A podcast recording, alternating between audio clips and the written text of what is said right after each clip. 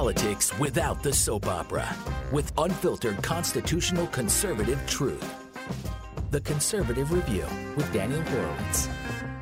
And welcome back, forgotten American ta- patriots who are completely beleaguered and under siege by this tyrannical government. And when I say tyrannical, I mean on all state and county levels. Um, guys, you have been amazing, amazing, just like my extended family. I really feel like our great national town hall is almost like a family. So many of you have just uh, sent beautiful emails, messages. I'm sorry I haven't gotten a chance to respond to all of them, but whether it's on Twitter or through email, congratulating me on my baby. Uh, now uh, broadcasting here in my home under home confinement uh, for the first time with a family of six. Um, four kids so far. It's unbelievable. So uh, what was this? I can't even remember. It was Monday night around 10 o'clock. My wife goes from zero to 100 with labor really quickly. And we always knew this. Our second kid was born uh, at home, actually. And I wasn't having that again. So I got my sister down here and I just floored the gas pedal 70 miles an hour on the main road to the hospital and she could barely walk to the entrance and the kid was born 15 minutes later. Um, it never gets old. It just never gets old seeing the wonders of God unfold before your eyes. It's probably probably really where you see the hand of God more than anything else in your life.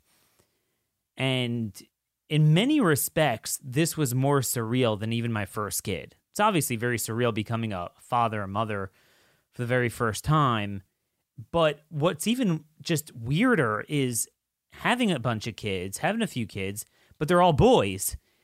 And then you're a boy family for for a full decade and then suddenly you have a girl and you just it's just weird. like what do you what do you do with that? So um yeah, I mean it's just just unbelievable. I've barely gotten any sleep. Uh, we just got home with the baby. The kids are taking turns to uh, hold the baby, and I just wanted to make sure to reach out to you guys. Do one last show this week. I'm going to be taking off for the rest of the week. Hopefully, we'll be back Monday, regular schedule. I know this is a really taxing time for me to leave, um, but there are some other good people picking up the mantle, leading the show. Uh, sign up for our Facebook page, Horowitz Citizen Sanctuary, where you could send an email, send tips. They'll put it up on the Facebook page, try to get it out while I'm gone. We're going to have Jordan Schachtel back on the show in a few moments uh, to co host here. Make sure you follow him. Certainly, he is putting out the truth. And, and folks, that's why I need you guys to go to blazetv.com forward slash CR. And you could put in promo code Daniel to get $30 off an entire year's subscription to Blaze uh, TV. You get the full array of content for an entire year for just 69 bucks. Um, we really need to get the message out because we have experts that are killing this country. One of the things that I, I just really struck me was that everyone realizes you can't miss it if you're a mother or a father. The whole birth process, the life process is such a miracle. You have nothing to do with it. You know, obviously, we badly wanted a girl, you know, having three boys. You want to go through life and have at least one of each. And it's one thing that's just, it's just out of your hands. You know, you, you can't do that. You, you can't pick what you're going to have. It is all up to God. And I think we need to recognize that death is no different than life. If God fully controls birth, he control, controls death as well. We, you know, God gives us nature and certain rules that we follow to guard our souls as we're re- required to do in Deuteronomy. But what we're not re- required to do is destroy ourselves based on faulty experts. And at some point, we got to recognize yes, people are dying but everything we could have done to stop it, we didn't do with immigration, with stopping large gatherings when it mattered. And now, when we still have subways running, we have all this fascism, just terrible, terrible, terrible stories um, going on. So that was just my thought that it amazes me how when it comes to death, it's like, oh, it's 100% in our hands to have some sort of policy to fix it. And look, you guys know I'm, I'm very much a solutions guy, I'm a policy guy. Hey, here's what we could do, here's what we can do. But we also have to recognize our limitations at this point. And the bigger question we're going to explore when I come back is what we're doing, is it counterintuitive? Talk about that a little bit with Jordan as well. So that's what that. Also, I just wanted to give a shout out to you moms in the audience, and I know we have a lot of them. Uh, I just know from some of the studies that the surveys that Blaze has done, this show has a tremendous amount of female listeners relative to most conservative shows that are maybe 80 20 male. So we do certainly have a lot of moms there. And all I'll tell you guys is hats off to you because I had to be a mother um, for more than 24 hours. I wasn't allowed back in the hospital once I went home because of the virus and everything. And I don't know, to go with one hour of sleep and deal with the three kids at a very, you know, emotionally needy time, it was really something else. um, it's a lot harder than working 14 hour days sometimes doing politics. And I just don't understand how people do it. You know, my wife stopped working after the third kid and again, I'm not making a political statement here. I'm just just saying what I what I found. Um, I don't know how people do it, working and having having kids. It is so so difficult.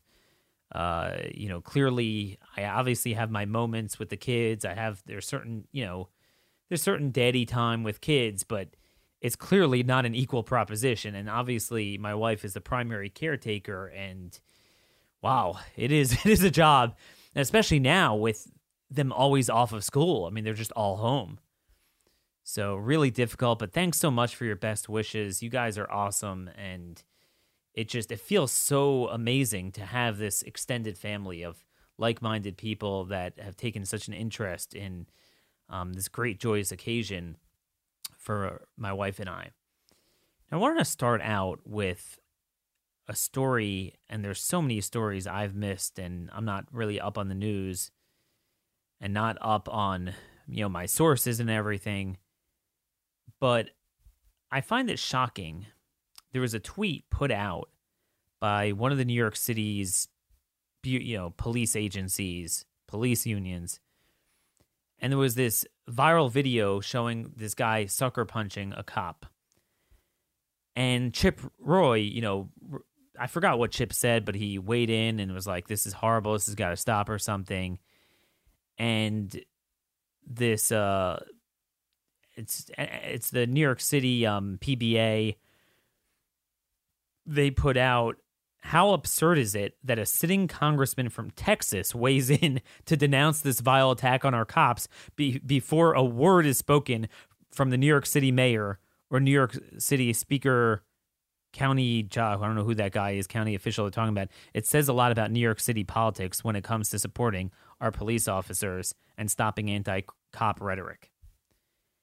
And so there's two things. Number one, obviously, again, you see how many people are not pro criminal aside from Chip Roy, very few. But number two, what I found interesting is we're living in a time where it's like a juggernaut. We live in a police state. I have an article out yesterday. I got in, I filed uh, with our editor before, um, right before I took my wife to the hospital, literally right before and I list just a bunch of corona fascism cases. And and again, subways are still running, supermarkets are still crowded in, but all these stories of people being handcuffed, being alone in a park, alone, and cops just running around. We have this massive police state, this police juggernaut. But yet somehow, when it comes to true criminals and illegal aliens, it's like they're powerless. They're beaten up, no, you know, then suddenly, you know, their, their hands are are tied. It's pretty pretty corrupt. And again, I cannot urge you enough. You have to contact your state legislators and county officials to get involved. Get involved. Get on the playing field. Start restricting the county executives. There's one story I want to share with you before we get to our guest. Dallas County Commissioners vote to limit Judge Clay Jenkins' emergency powers.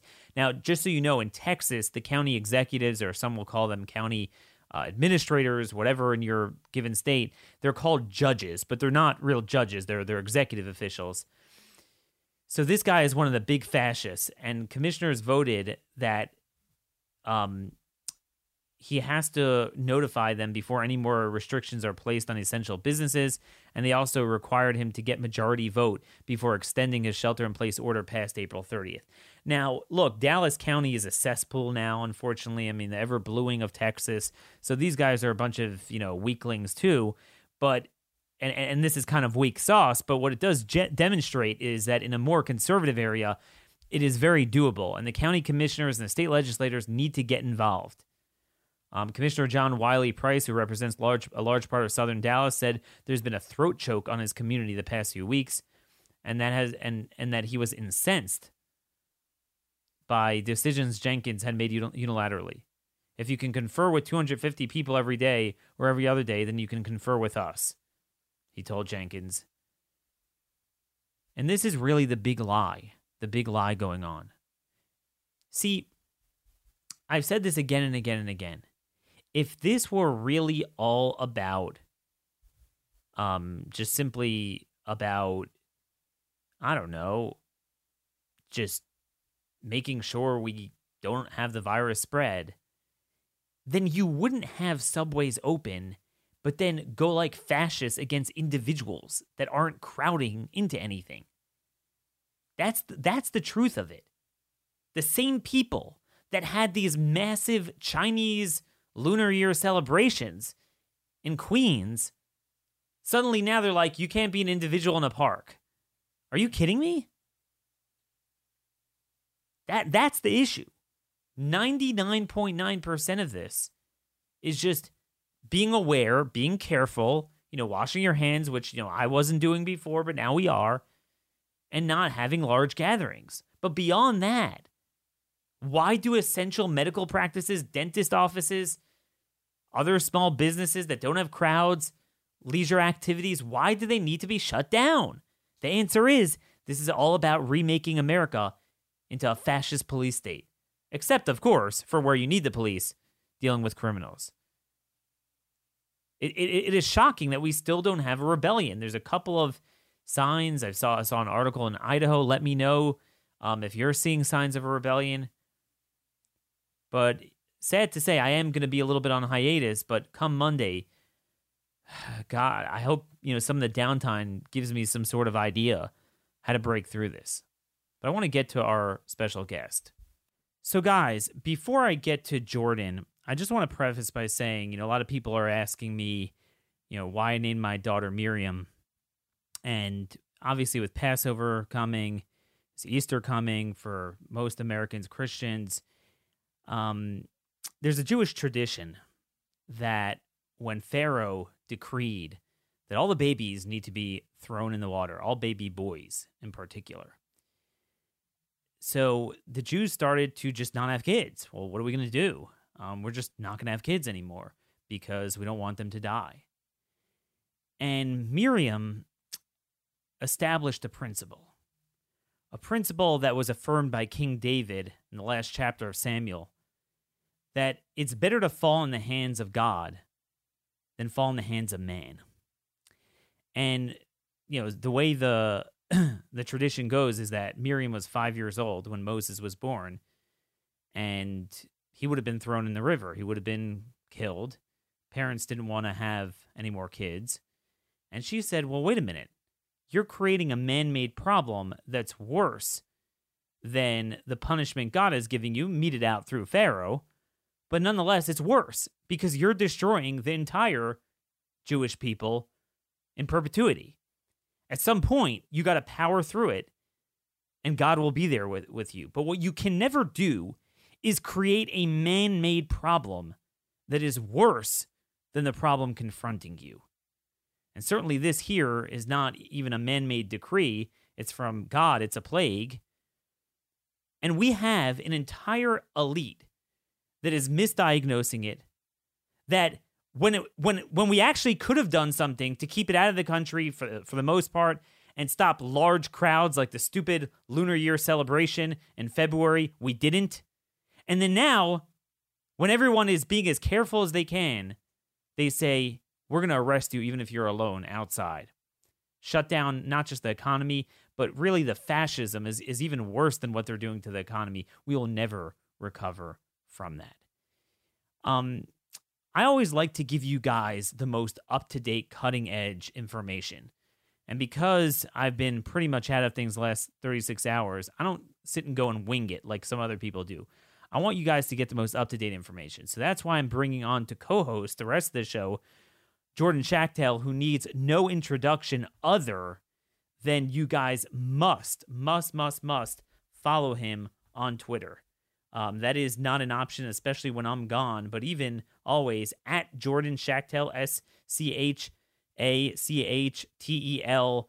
Um, just the greatest Twitter feed alive uh, for for the times we live in. Hey, Jordan, thanks so much for joining us the third time this month. Yeah, of course. Thanks for having me anytime.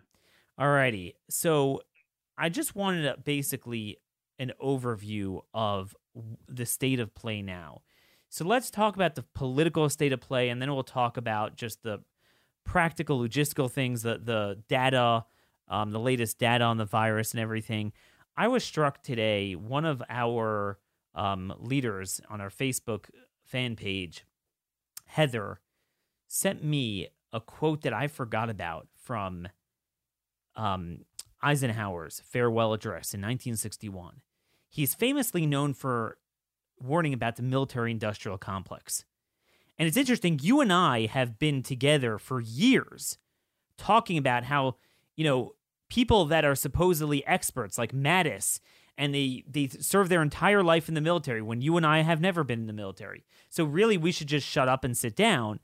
But how we see in front of our eyes just asinine decisions that violate the basic tenets of common sense the stupidity of everything we should be doing with terrorism, we don't do. Everything we shouldn't be doing, we invest in. We double down on stupid. We're stuck on stupid.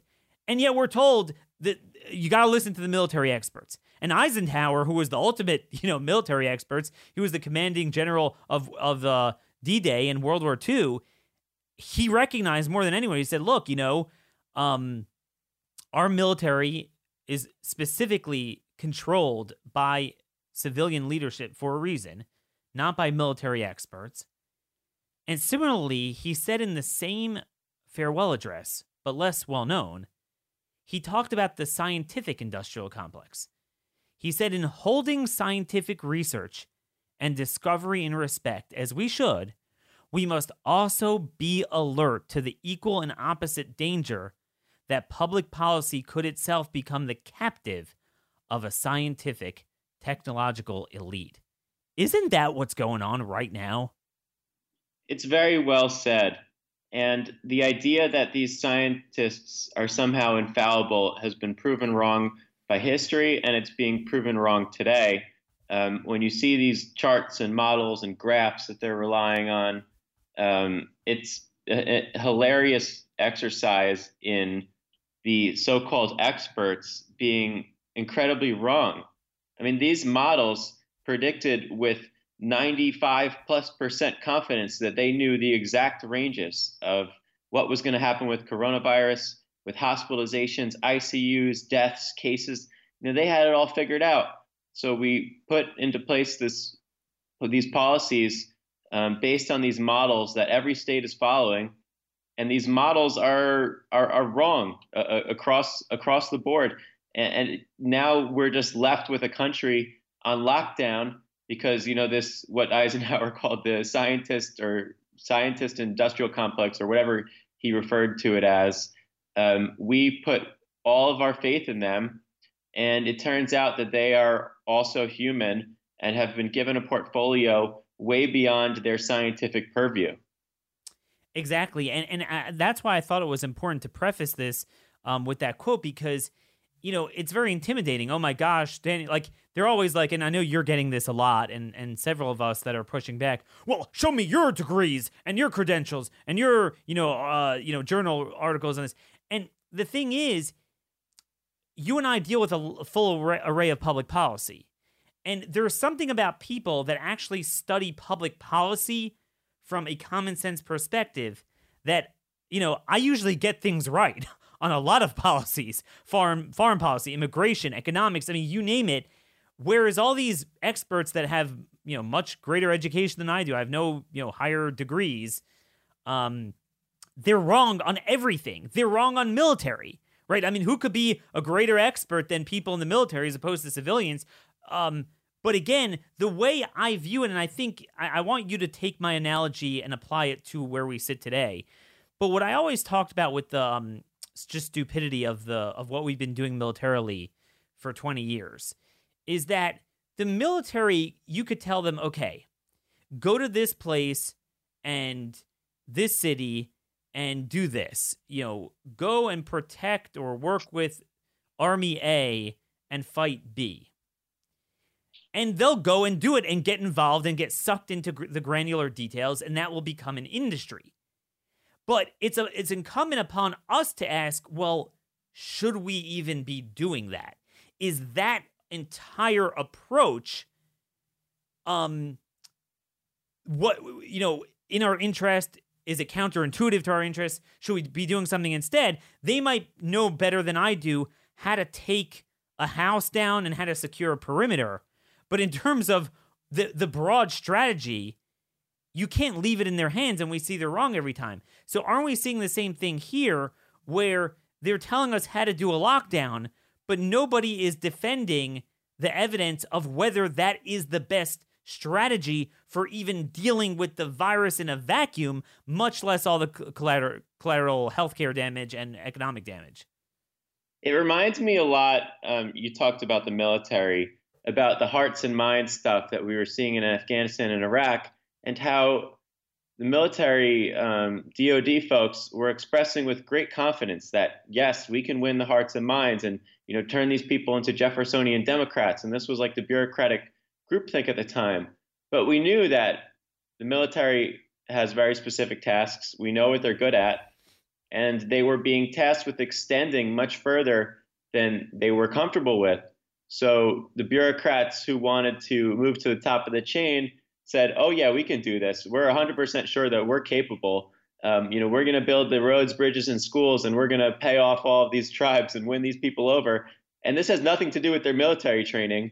And now all of a sudden, we have the same thing with the scientists, where um, they've been uh, put in charge of a portfolio that involves the the mental, physical health of Americans.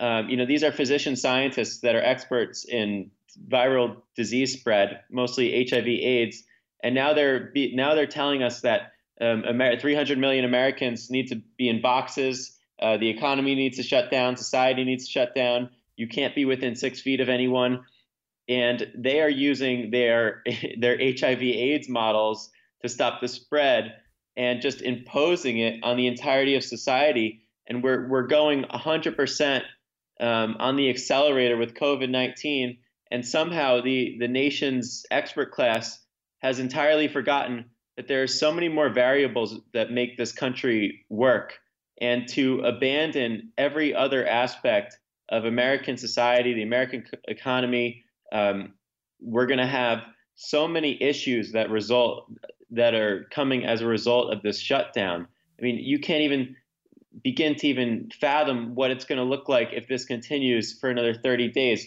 I'm already seeing uh, videos of of, of food bank lines that are miles long. I mean, imagine what a hunger crisis is going to look mm. like in America. Um, a supply chain crisis. There's farmers that can't sell their goods, uh, that are throwing stuff away and burning stuff, and it's just there are so many ramifications from thoughtless policy, groupthink policy, and we're seeing it play out now. So, I want to talk about the current state of play with the virus spreading it right now some of your most recent observations since I had you on about a week and a half ago, um, and where we're headed from here. So let's just start from the premise that, like you said, nothing matters except for COVID. Okay, that that's all we need to focus on. Nothing matters, and we want to defeat this in the best way, whether we're going to destroy everything else. Okay, fine. But what is the what exactly are we doing? So you know, they, they, they said 2.2 million would die. Then it was what, like 100 to 240,000. Now I believe they're down to estimating, you know, it will be 61,000, I believe.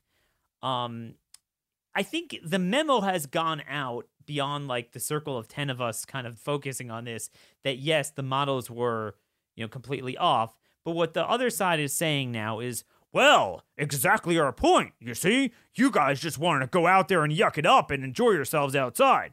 But, you know, we got people under lockdown, and that's why uh, things are doing better now, and that's why the projections are lower. But if you go and open it up until we say you can, well, then it's going to go right back up to those, you know, scarier numbers. What would you say to the people that are positing that argument? Well, I think that they're not learning about the virus and how it spreads. Um, 50% of all the fatalities have been in the New York City metro area.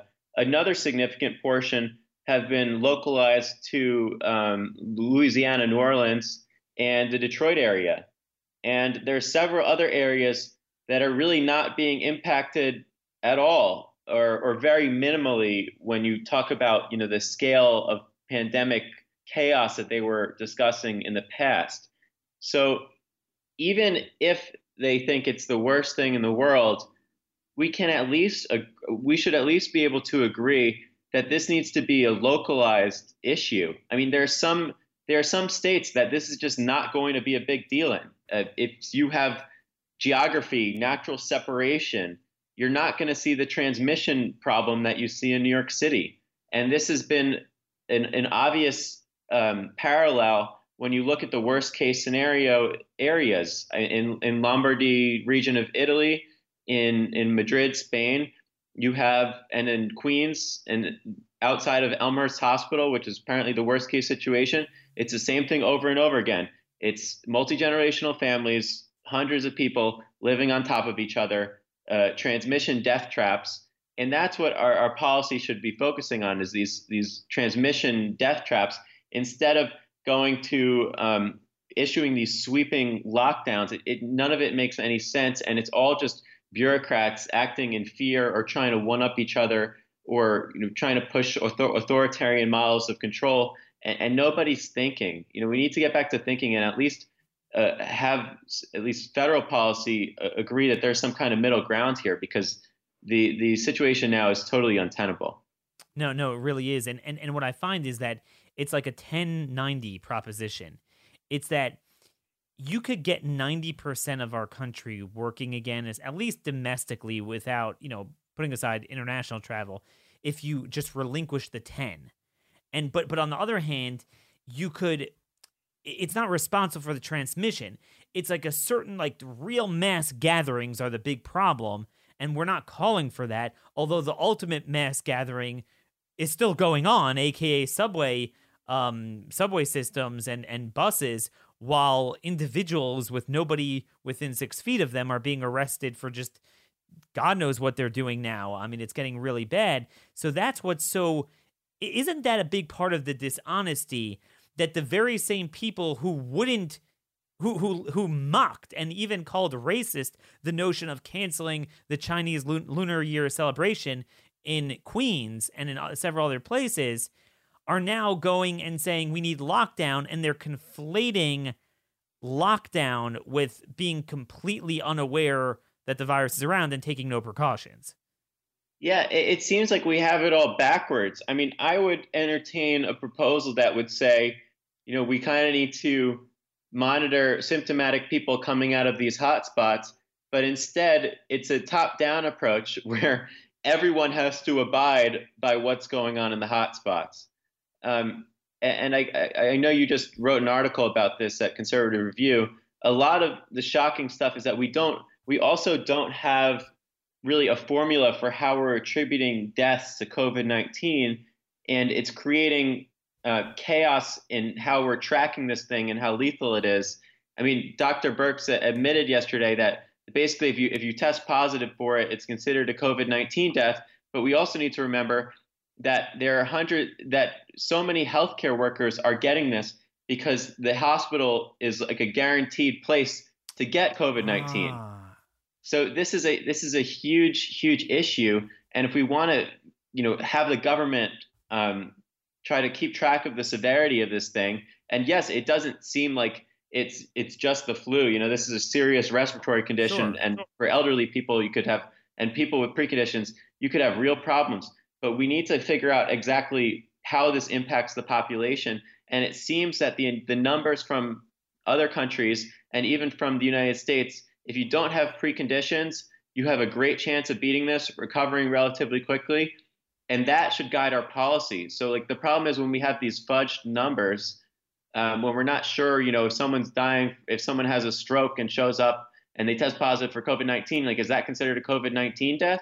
Um, and I think we need to, in order to guide our policies to like reopen the country, yeah. and I think that involves working class healthy people should be back at work immediately because of such because it's proven to be very low risk to them that we need to start having a, a serious discussion about you know how we're attributing these deaths and everything else because so I found that very shocking when Birx, you know, let that cat out of the bag, which was really the CDC guidance in their um, April uh, guidance for for uh, how to code COVID deaths. So they say, and she said, yeah, you know, anyone with it, if you have reasonable you know uh, suspicion that they died from from the virus, you just put it down, whether you have that confirmed or not. And what I found pretty astounding is, you know, people would say, well, Daniel, you know, what do you mean with the comorbidities? Come on, these people, you know, there's a lot of Americans that live normal lives with diabetes and eh, certainly asthma. Millions have it. They weren't slated to die. Why are they dying now in these hospitals? It's obviously because of COVID. But then we had this big article from this Dr.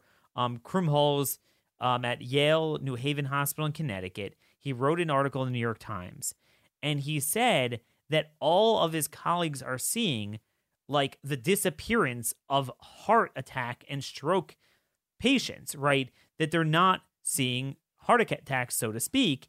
Um, and he said that there was an, uh, you know, again, this is not scientific, but there was an informal Twitter poll of cardiologists, and almost half of them reported that they were seeing 40 to 60% reduction in admissions for heart attacks. And, um, and about 20% reported more than a 60% reduction. And look, certain things with a shutdown of society you're going to have less of. For example, clearly, and this is a pretty fascinating thing, you're going to have fewer uh, car crashes. So you're going to have less people in the trauma units from that because I don't know, there's like an 80, 90% reduction of car travel. So, yeah, obviously that's going to go down. But as he noted, with heart attacks, with all the anxiety, all the evidence so- shows that, you know, with terrorism and other big events, if anything that goes up, where are they? Now, he doesn't tell you, and he just, his main concern is like he's worried people aren't coming in because they're scared of COVID or getting it, so they're not getting their other stuff treated. But then he lets the the um, cat out of the bag a little later in the article where um, he says studies suggest that recent respiratory infections can double the risk of a heart attack or stroke. The risk seems to begin soon after the respiratory infection develops, so any rise in heart attacks or strokes should be evident by now. So, my concern is could it be that those missing heart attack numbers are ensconced in some of the people that come in? They test for COVID, but that's because we now know from more evidence millions of people likely have it and have had it. And and for almost you know for overwhelmingly most people it's it's mild to at worst case being a flu. Again other people randomly get it in a way it's deadly. But then you know they i mean look god calls in people's number at every time. Other diseases other the the angel of death is not put out of business you know with other tools in his shed during coronavirus. So could it be that some of that is missing there? Yeah, there's a lot of proposals to tackle this issue. And one of them is looking at overall deaths um, as a result, just like in the population month by month. But the problem is that we're not going to have that data. And, and this is why I don't like bureaucrats suggesting this. We're not going to have that data until like 30 days after the fact. And right now, we have uh, we are in a self-imposed lockdown. So this data is so sketchy, and I think it only adds to the problem of the lockdown situation because if I don't want to say you know that there's there's people that are going to take advantage of this um, in, a in a routine way, but we saw that the governor of Connecticut uh, attributed an infant death to COVID 19. And then the news media broke uh, the story that there was actually an, a- an accident in the household, and the baby wow. unfortunately succumbed to the accident. And the baby tested positive for COVID 19 while I assume it was already um, gone. And, and, for some reason, the governor of Connecticut decided that um, it was a good time for him to start a, a Twitter thread about how COVID 19 impacts uh, the entire of the entirety of the population equally. And I just thought of that, and I was like, wow, this guy's a total political hack. He's just trying to push his policy items because we know very well that basically, if you're under 18 years old and you have no preconditions, I'm pretty sure the the death percentage of people who've died of COVID 19 under 18, no uh, pre-existing conditions, is zero. Uh, I think it's zero percent, 0.0. So um, the idea that this impacts the population equally, it seems to be a tactic to continue uh, the madness. And unfortunately, it is not uh, beneath some politicians to use this stuff to get their way. So that's why when we talk about the numbers, it, it's just it, it's a total mess. But we can't wait for good data to get back on track. See, that's what really scares me that you can't trust these people. COVID has become like global warming. and again, not that it doesn't exist and, and the people who die from it, it's not that it's not tragic to their families, but it's just that they, it's now the tool, and, and we see why, to, to use for every last progressive thing. As Governor Gavin Newsom of California said, this is our opportunity to remake America in a progressive image. So you know they're going to want to play it up eh, as much as they can. Um, and and that's what I wonder because I also I, I showed you before we went on air, I showed you a chart um from where was this? You know, a chart I saw on Twitter, which I think is accurate, that pneumonia deaths have plummeted. And what this guy did is he grafted, of course they're gonna plump, they're gonna go down, you know, throughout March and into April because as you get out of the winter, you're then it's gonna go down. But it plotted like the last six years and you see that the the dip was much much much sharper right around when we started testing for for the virus. So that's another thing I wonder if again uh, again this is not a hoax. It's not that there's no COVID. It's just the opposite. We're saying there's millions of cases of it and there certainly are people dying from it. But in addition to like heart attacks and other pre existing conditions, I'm wondering if some of the pneumonia numbers that seem to be too low are really not but are just being taken and put it into this pile.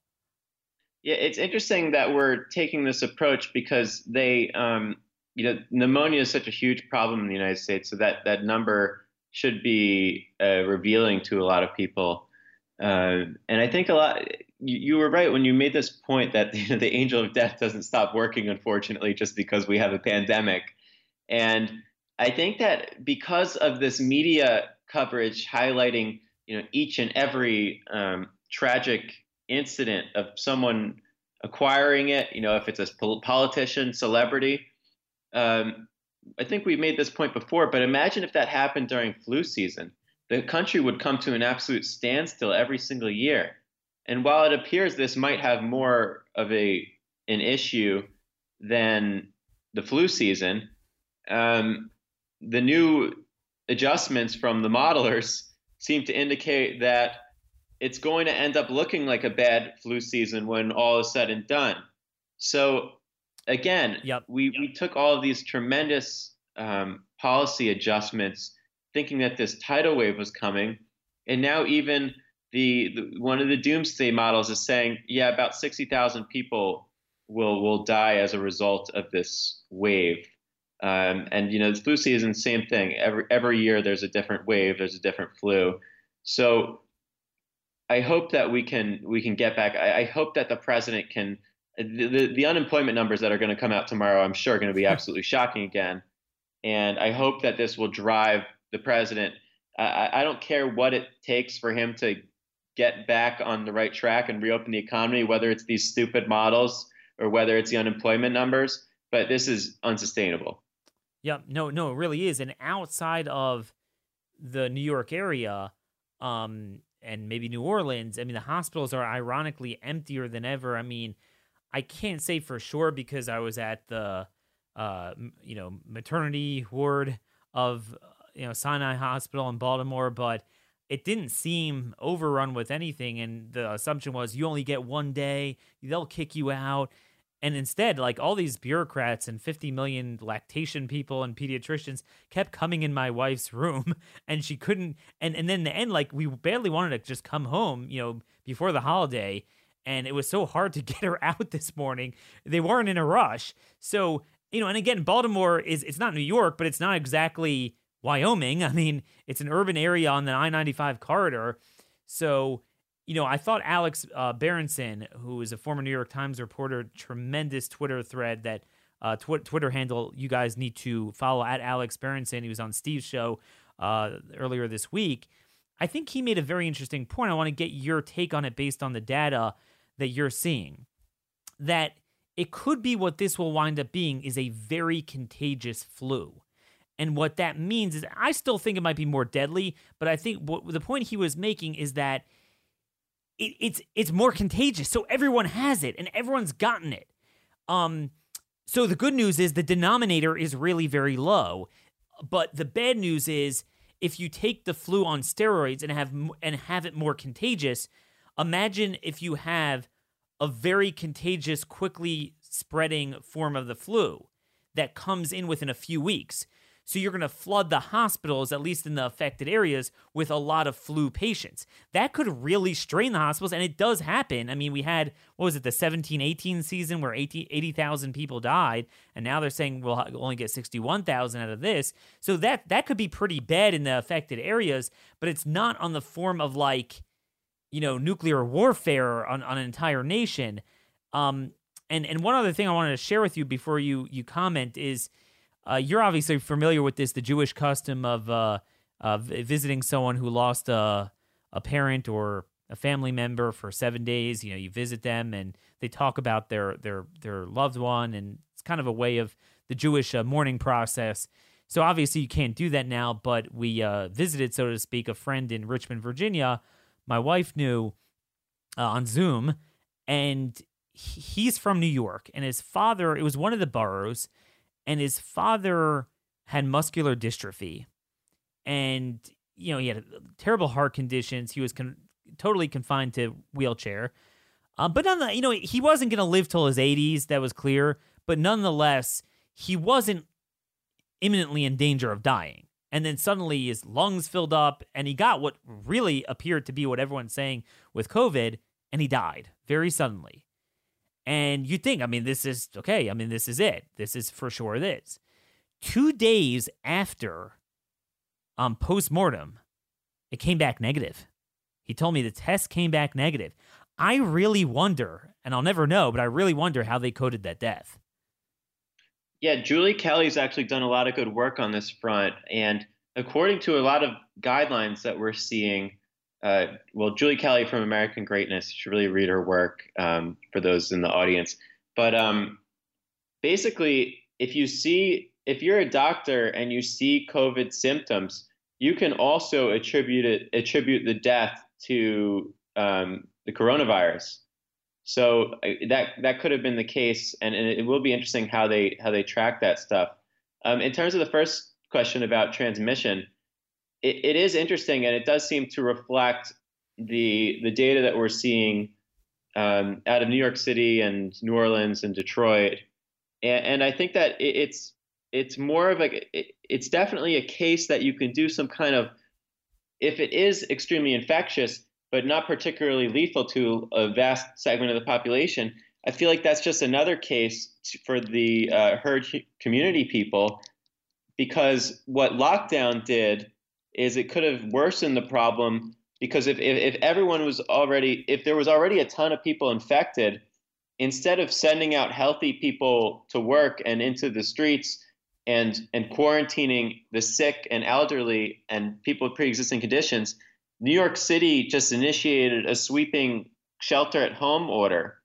So you're basically putting everyone on the same playing field instead of protecting you know the old and the sick and I think even Governor Cuomo came to admit that. And now he's kind of going back and forth on whether he was right because I think he views himself now as a presidential contender, so he doesn't want to admit to any particular mistakes he made. but I think if you remember a couple weeks ago, he said, Oh, I was advised about this quarantine thing that maybe it wasn't such a good idea to, to bring all the kids home from school and you know bring them home to grandma and grandpa. No, exactly, exactly. I mean, that's that's what you're doing to spread it, especially in a place where you have a lot of immigrants that traditionally um, live together with the third generation. Um, I also saw this Bloomberg um, graphic that I thought was very telling, and it showed the duration of lockdown and policies by different countries. And what was shocking was the ones that had the longest duration were Italy and Spain. so everyone's yep. saying like this is what you need to do, but what, what's ironic is the ones that are doing it are having the worst results. So what my here's my final question. I know we got we got to run soon, but what I want you to tell us is where you see things going the next two weeks. Are we seeing? Now we don't know when the curve started, and that's the whole thing. But even from where we see it, are we seeing a flattening? And if so, where do you see this happening? Does that mean what does a flattening mean? Does that mean it you know, it burns itself out or is this going to keep coming back in some sort of capacity and it's going to keep getting politicized? Yeah, so as we know, death is a is a lagging indicator. So deaths happen weeks after someone contracts the virus or tests positive for it. So the government is saying that this week is basically going to be the worst week which means, in their view, the worst is well behind us, that the peak caseload probably in reality, if we were able to test everyone in the country, was a couple weeks ago. So hopefully, if that's true, we should see a huge drop off um, very soon. But the issue, of course, is that you know the lockdown is was meant to bolster healthcare capacity, and not to kill the virus. And the only way you could kill the virus and you know try to keep everyone safe is the insane policy of, of waiting until a vaccine, which, as we both know, is equivalent to just destroying the nation because it's just unsustainable what we're doing right now for a couple weeks, let alone over a year. So again, it kind of brings back the case to herd immunity that this virus is still going to be around. And if you want to protect uh, seniors and not sick people in these areas where the virus is prevalent, because I'm not convinced that people's lives are going to have to change much in areas where it's not particularly prevalent, because there's no data to su- support when they have these variables that are working for them that this virus is going to really impact their daily lives. I mean, maybe, you know, just issue some basic hygienic stuff and social distancing maybe limit capacity in, in some restaurants and not have massive public gatherings. But I think that life can get back to normal in a lot of places. And in places where you have this huge transmission issue, they need to try an approach other than rolling lockdowns because rolling lockdowns is going to end up killing more people than it ends up saving. And what I find interesting is that a lot of these localities are now mandating that people wear masks, which is really fascism. But at least if you're going to do that, the whole idea was to do like what they did in South Korea. Yeah, everyone go out with a mask and then people go back outside and go back to work.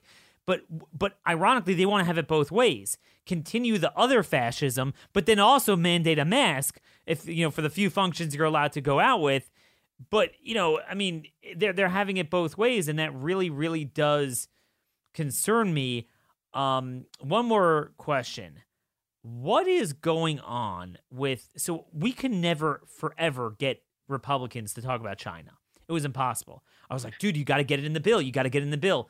Oh, don't worry, it'll be in the third iteration. Well, it wasn't there. Nothing on the supply chain, nothing on I called for sanctions on China, nothing.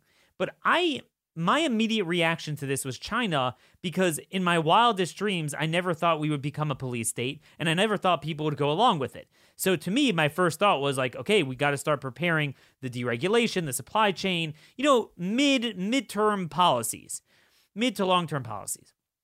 But then we became like a police state. Our constitution was sacked, our economy was sacked. We have martial law, we have no jobs. That we've never had anything like this, like even close in all of our history. World War II doesn't compare because it was the opposite. People were working a lot. Suddenly, all these like so-called conservative senators, like, we got to deal with China. We got to deal with China. Like, what the heck? They're always a step behind. I, I am very frustrated with seeing all these people, organizations, uh, congressmen, senators. They're essentially virtue signaling about China and they're not talking about what we're talking about, which is getting America the heck back to work. They're saying, you know, damn it, China, why did you do this to us? and, you know, are you going to shake your fist at China while we're in a Great Depression? There are two different policies, right? There's our policy against China, and then there's our domestic policy. and as you said, our domestic policies were becoming a lot like China, where you just have a total nanny state. People have no individual autonomy um, especially during a time of crisis. And it's just so ridiculous that you know you're seeing that the mayor of Chicago is going to get her hair cut, but she can't trust her constituents to do the same thing. And with this mask policy, it's the same deal. Uh, they're instituting it in places where you have plenty of open air, and if you can't trust someone to go for a jog um, responsibly, it, you can't trust them to do anything. So, so the, this whole thing is just this nanny state top down approach where you're enforcing and making up ridiculous laws. You're shredding uh, individual rights. And you're right, it does remind us a lot like China. So when people say, oh, China did this, China did this, we need to, you know, move away from China. And, and I, I, get all of that. And China is, is 100% responsible for allowing this pandemic to breach uh, the lab that it came from or the wet market that it came from and go out into the world. And, you know, they continue to lie about it. And we know that. But now we need to focus on fixing our country first before we start, you know, defaulting on our debt or doing all these other proposals. These are proposals that we need to think about for our future relations with China. But right now, we're trying to stave off um, a, a surefire Great Depression if these policies continue. So who the heck will care about China when we, we both look like China and we're all poor? And no, exactly. I mean, you got to make America American again and then there's something to defend from China. But as long as we're going to be China, I mean, dude, like I don't care about China. That's foreign policy. We we got to fix our own house now. It's the same thing with the cause of it. Oh, China lied. Well, they did lie, but so did our government by continuing to bring in uh endless people from China throughout, you know, long after Chinese dissidents uh, warned about this online and they should have taken it seriously. There's no way our intel agencies didn't know even earlier. And then even after the shutdown, it wasn't a shutdown, and we still brought in people, uh, issued a bunch of visas. We spoke about that on Monday. So yeah, this is absurd, folks. You could follow him at Jordan Schachtel on Twitter. Um, thanks, Jordan, for joining us again. Please, you know, call the balls and strikes here because if you don't do it, there's very few to do it. Um, and again, folks, uh, sign up at Horowitz uh, Citizen Sanctuary on Facebook. Um, you got to get in the faces of your state legislators uh, in your and your uh, county councilmen and your congressmen. We got to push to cut their salaries until the economy is moving. We got to end the fascism. We will never recover from that. And sign up for blazetv.com forward slash CR, promo code Daniel. This is the only place you're going to get the truth. I'll be out Thursday, Friday, but we'll be back in full force on, on Monday. Thank you so much for listening. God bless y'all.